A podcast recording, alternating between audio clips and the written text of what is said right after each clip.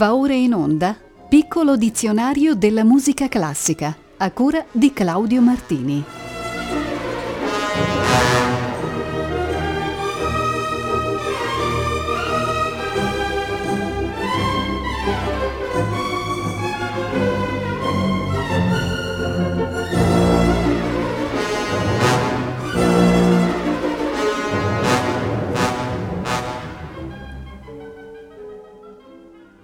Pomeriggio.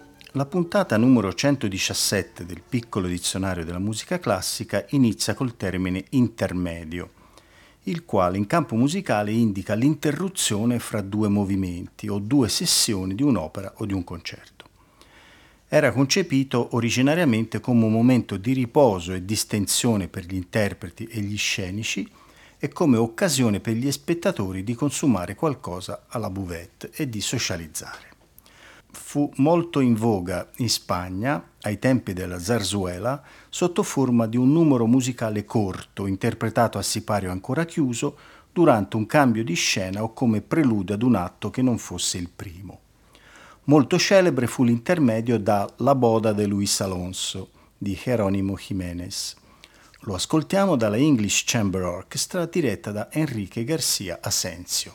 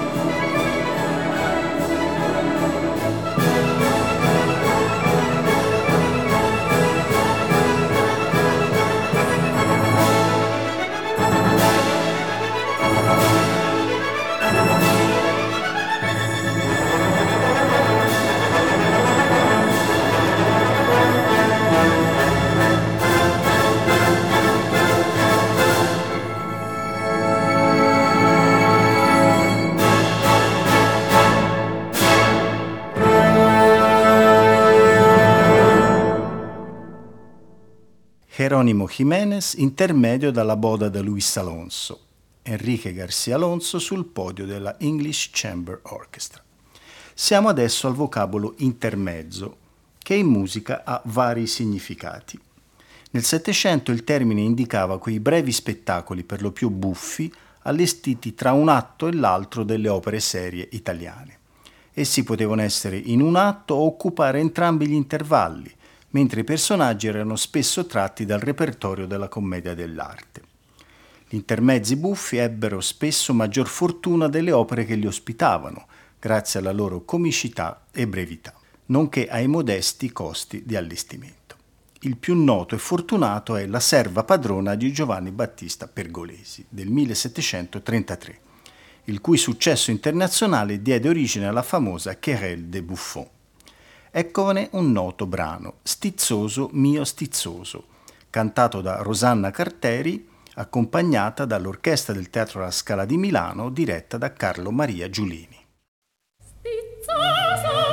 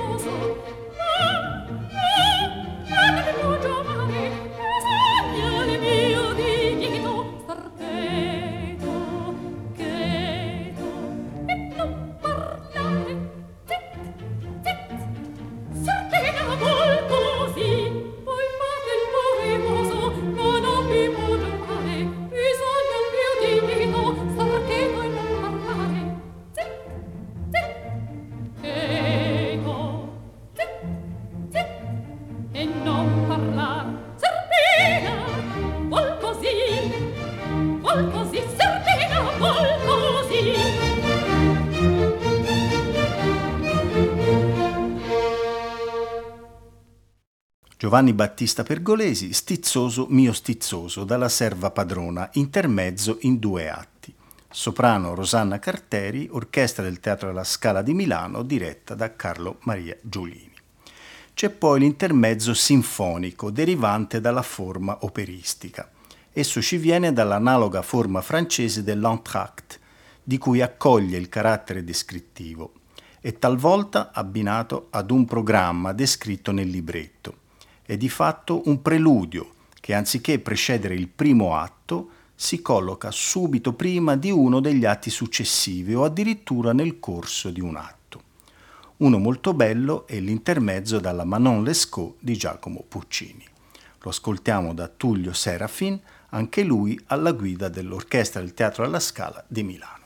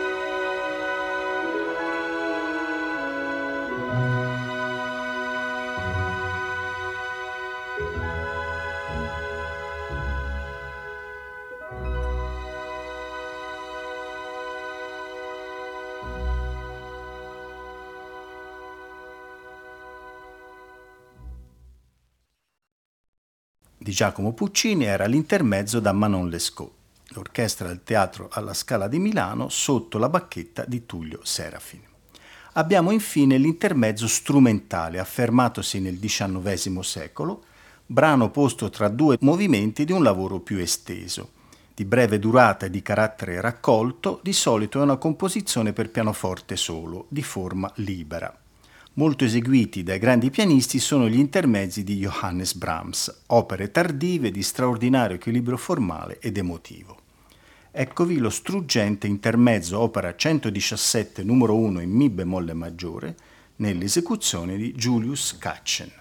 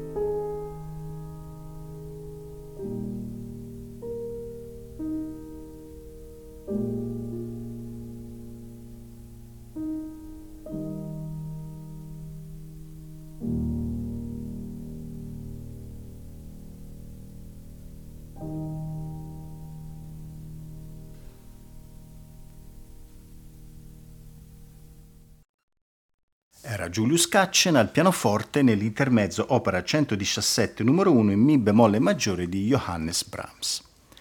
Passiamo al termine internazionale, col quale si indica uno dei più celebri canti rivoluzionari del movimento operaio mondiale.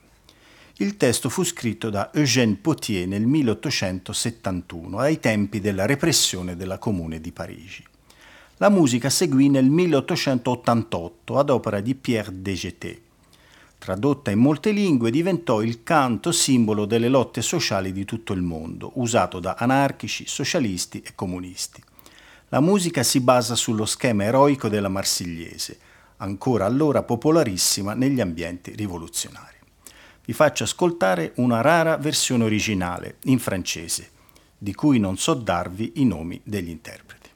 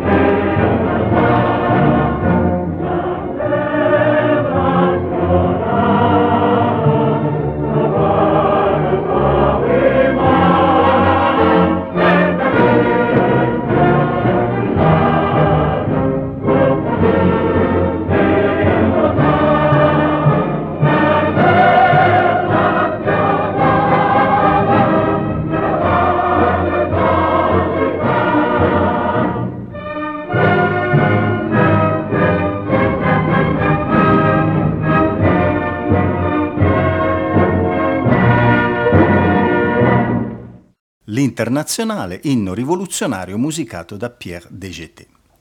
Introduciamo adesso il lemma intervallo, che nella teoria musicale indica la distanza, in gergo ampiezza, in termini di altezza, tra due suoni. Per la fisiologia della percezione del suono, l'intervallo musicale non è percepito proporzionalmente alla differenza tra le frequenze dei suoni, ma alla differenza tra i loro logaritmi, cioè al rapporto fra le frequenze. Il nome di un intervallo si determina contando le linee e gli spazi che separano le due note sul rigo musicale. Nel 1976, all'occasione della morte di un amico, Arvo Part ha scritto Pari intervallo, brano in quattro parti senza fissa strumentazione. Due parti si muovono in modo esattamente parallelo, così da giustificare il titolo del lavoro esegue l'ensemble Vox Clamantis diretto da Jan Elke Tulve, con Are Paul Lattic all'organo.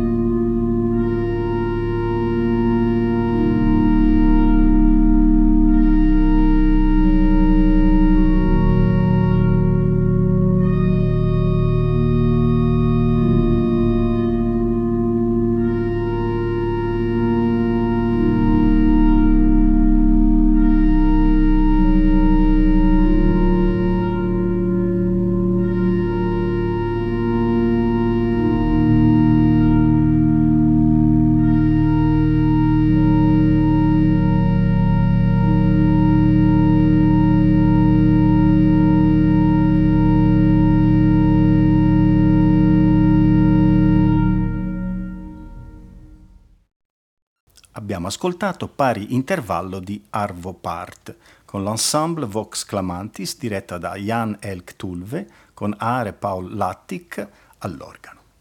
Torniamo alla lingua spagnola per parlare di intrada, termine usato nei secoli XVI e XVII per indicare un brano musicale di carattere maestoso o con andamento di marcia che serviva da introduzione a opere, balletti, oratori o era destinata a precedere cortei, feste, balle mascherati, eccetera. Un'intrada molto bella è questa usata da Heinrich von Bieber nella dodicesima delle sue sonate del Rosario, L'Ascensione. Interpreti sono Patrick Bismuth al violino e il complesso La Tempesta.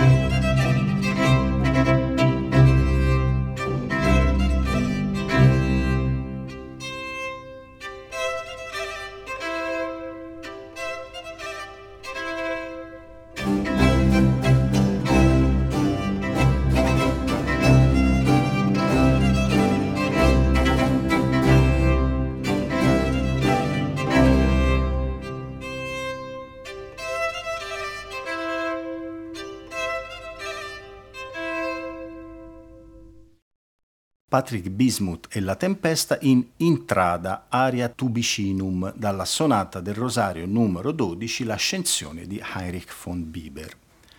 Dopo Intrada abbiamo Introduzione. Nella terminologia della musica indica ovviamente un passaggio o una sezione che si apre con un movimento o un pezzo separato. L'introduzione stabilisce la melodia, l'armonia e o il ritmo relativo al corpo principale di un pezzo di Gaspar Cassadò ascoltiamo Introduzione e Allegro dalla sonata nello stile antico spagnolo. Eseguono Marco Scano al violoncello e Daniela Ghigino al pianoforte.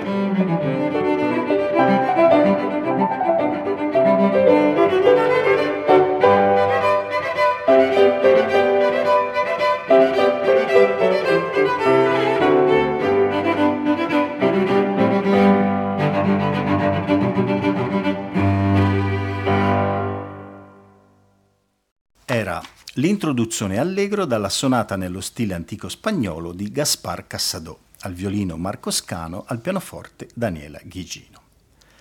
Dal latino viene invece introito, il canto che accompagna la processione di ingresso del celebrante e dei suoi ministri ed introduce la celebrazione eucaristica sia nel rito cattolico che nel divino servizio luterano. L'introito appartiene al proprio della messa, il suo testo quindi varia a seconda dell'occasione liturgica celebrata.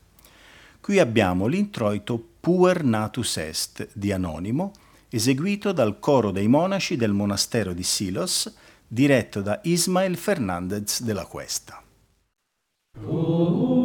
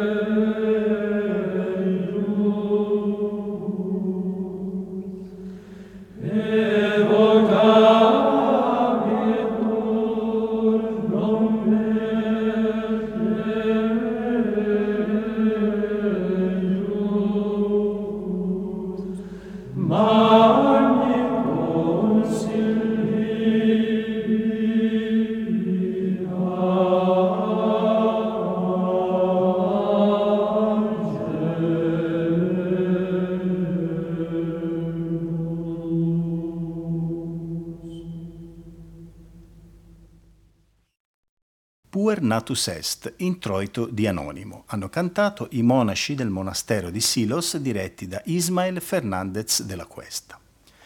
Bel vocabolo musicale è sicuramente invenzione, termine che qualche dizionario definisce suggerimento dell'immaginazione, per lo più a livello dell'espediente bizzarro o menzognero. Due grandissimi compositori vi hanno fatto esplicito riferimento. Uno è Johann Sebastian Bach, che nel corso della sua permanenza a Köthen, fra il 1717 e il 23, compose le 15 invenzioni a due voci BWV 772-786. Il termine era stato usato da alcuni autori italiani per indicare opere di libera creazione simili al capriccio.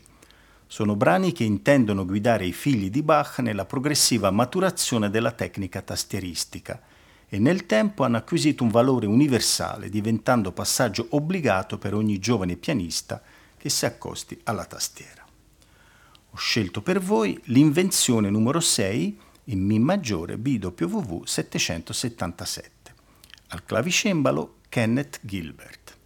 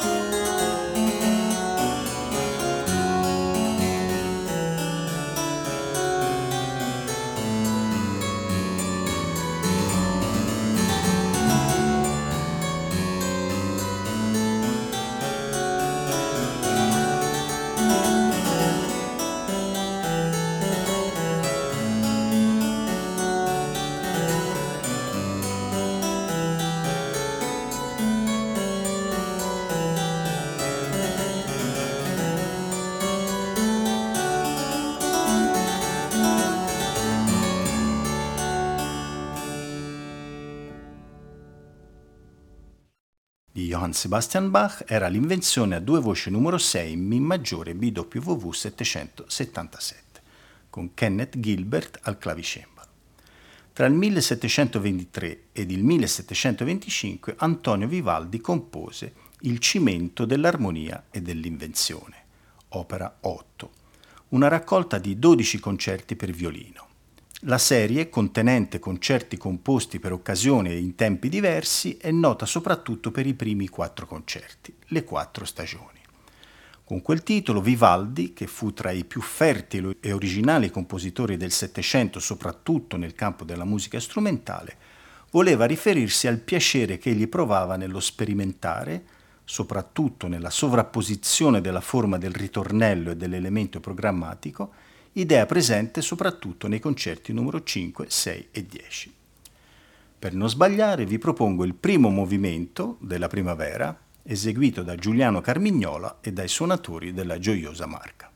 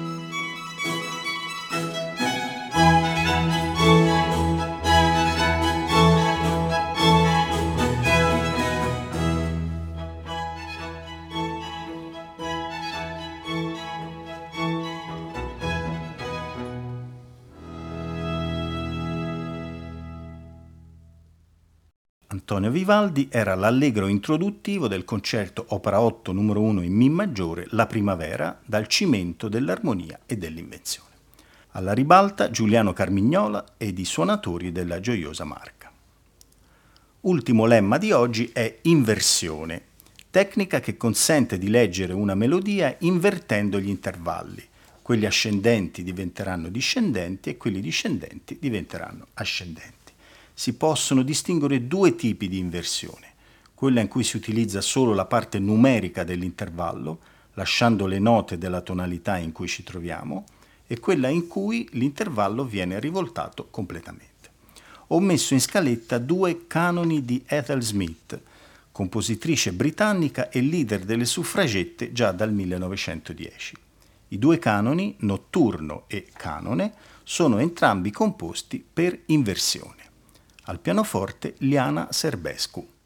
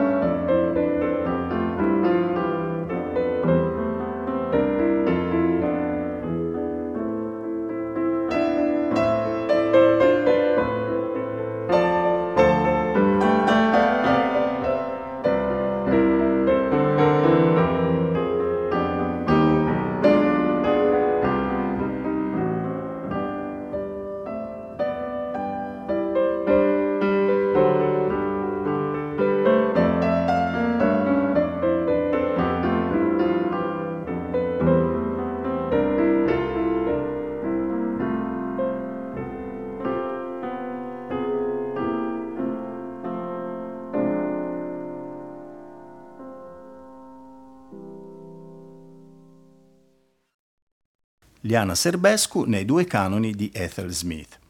Il prossimo martedì 3 luglio andrà in onda la puntata numero 118. Nel darvi appuntamento ad allora auguro a tutti e a tutti un buon proseguimento di ascolto con i programmi di Rete Toscana Classica.